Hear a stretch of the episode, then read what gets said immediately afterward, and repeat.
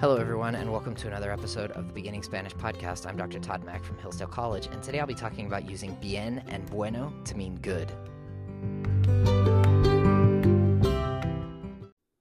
Okay, so bien and bueno can both mean good in Spanish, and that leads us to a lot of confusion, and I was noticing that a lot of my students today were confused as I was grading some of their essays on this, so I'm going to try to say this as clearly as I can. When we say bueno, I think that bueno means good. And when I think about bien, I think about it meaning well. So good and well. So if I ask someone in English, how are you? The correct answer, and most people know that the correct answer is to say, I'm well, not I am good. Even though lots of people end up saying, I'm good. But we have this notion that we should say, I am well. And that's because well indicates the condition of something. Good indicates its identity.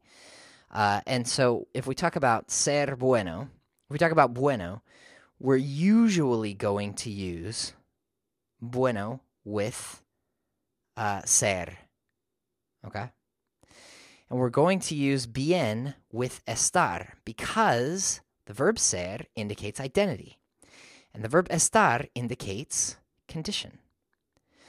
So in general, we want to think that bueno is associated with ser, bien is associated with estar. Now, there are a couple of hard and fast rules here and then a couple of kind of wishy-washy things, but kind of okay rules to go by.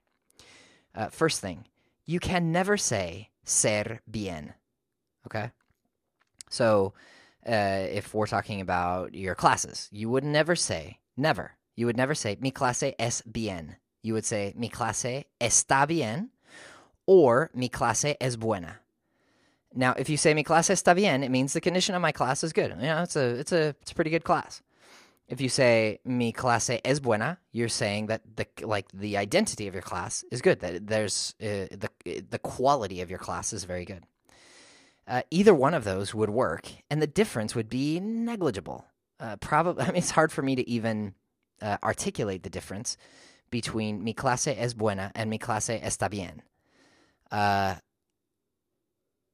Although I think we can kind of intuit the difference if we think about the difference between estar and ser, okay?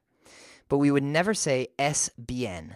That's a hard and fast rule. You can just take it to the bank, as far as I know. If somebody can think of an exception, let me know.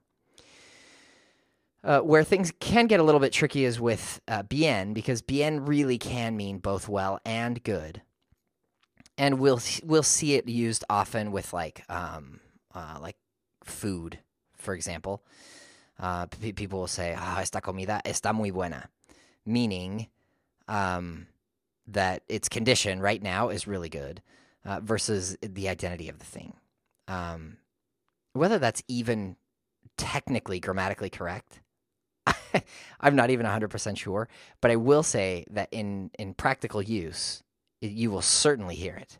You will certainly hear native speakers say, esta comida estuvo muy buena, where we will never use estar with bueno is when we're talking about people. So you would never say ella está buena or él está bueno, unless you are, so what it means is that they're like particularly attractive, but with kind of sexual connotations. So you don't want to say, wow, mi amiga está muy buena. You would say mi amiga es muy buena, unless you had other thoughts going on. And really, it's kind of it's not a very educated way to speak. It's kind of considered vulgar. So I would stay away from estar bueno with people. You can just stay all the way away from it, and then you know you won't be offending anybody in any culture.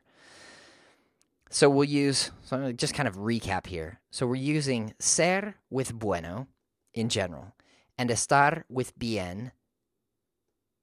In general, there is no exception to ser bien. You cannot use it. Ser bien does not exist in Spanish.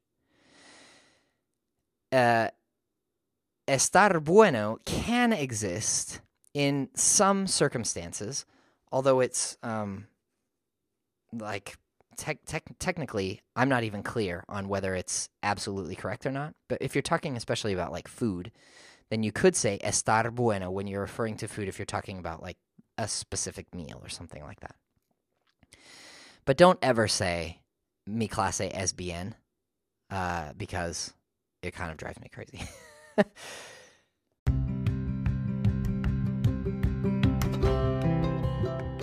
That's it for now. Thanks for listening. If you find this show helpful, I encourage you to go to anchor.fm/beginning Spanish for a full list of episodes and to support the show financially. Don't forget to subscribe in your podcast app of choice, and please recommend the show to your friends. Feel free to reach out with questions or feedback by finding me on Twitter at Todd K. Mack or emailing me at tmack@hillsdale.edu. If you enjoyed this podcast, you might also like my other shows. This semester, I have one on philosophy and fiction in modern Spain and one on the hero's journey in masterpieces of film. Until next time, so long.